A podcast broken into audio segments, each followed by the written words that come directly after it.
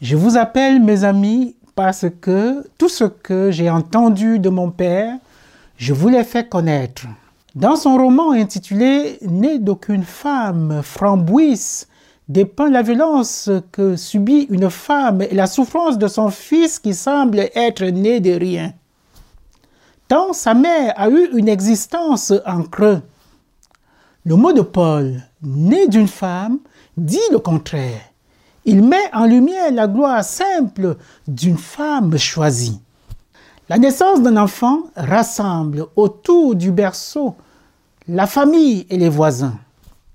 Elle apporte paix et bonheur.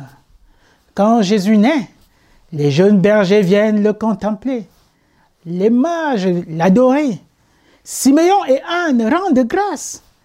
La naissance de Jésus nous plonge au cœur d'un événement universel où la joie pénètre les cœurs et rassemble tant d'hommes et de femmes d'origines diverses en une seule et même allégresse. Gloire à Dieu au plus haut des cieux. C'est la joie au ciel. Les anges entendent des cantiques. C'est la joie sur la terre. Le Sauveur est né. La lumière des nations est apparue.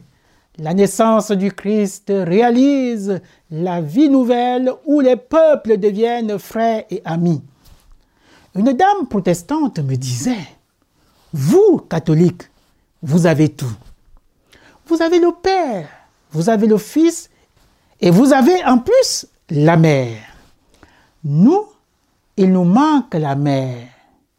J'ai souri et lui ai répondu, nous avons en commun la Trinité, ce n'est déjà pas si mal.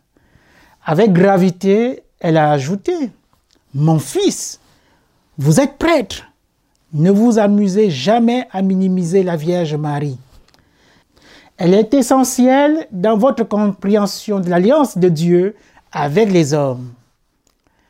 L'incarnation franchit toutes les limites. Elle ouvre un nouveau chemin entre Dieu et les hommes, entre ciel et terre.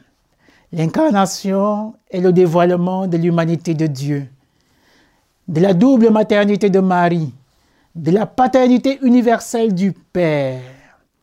L'incarnation est promesse de vie fraternelle, puisque, grâce à Marie, tout homme est né de Dieu.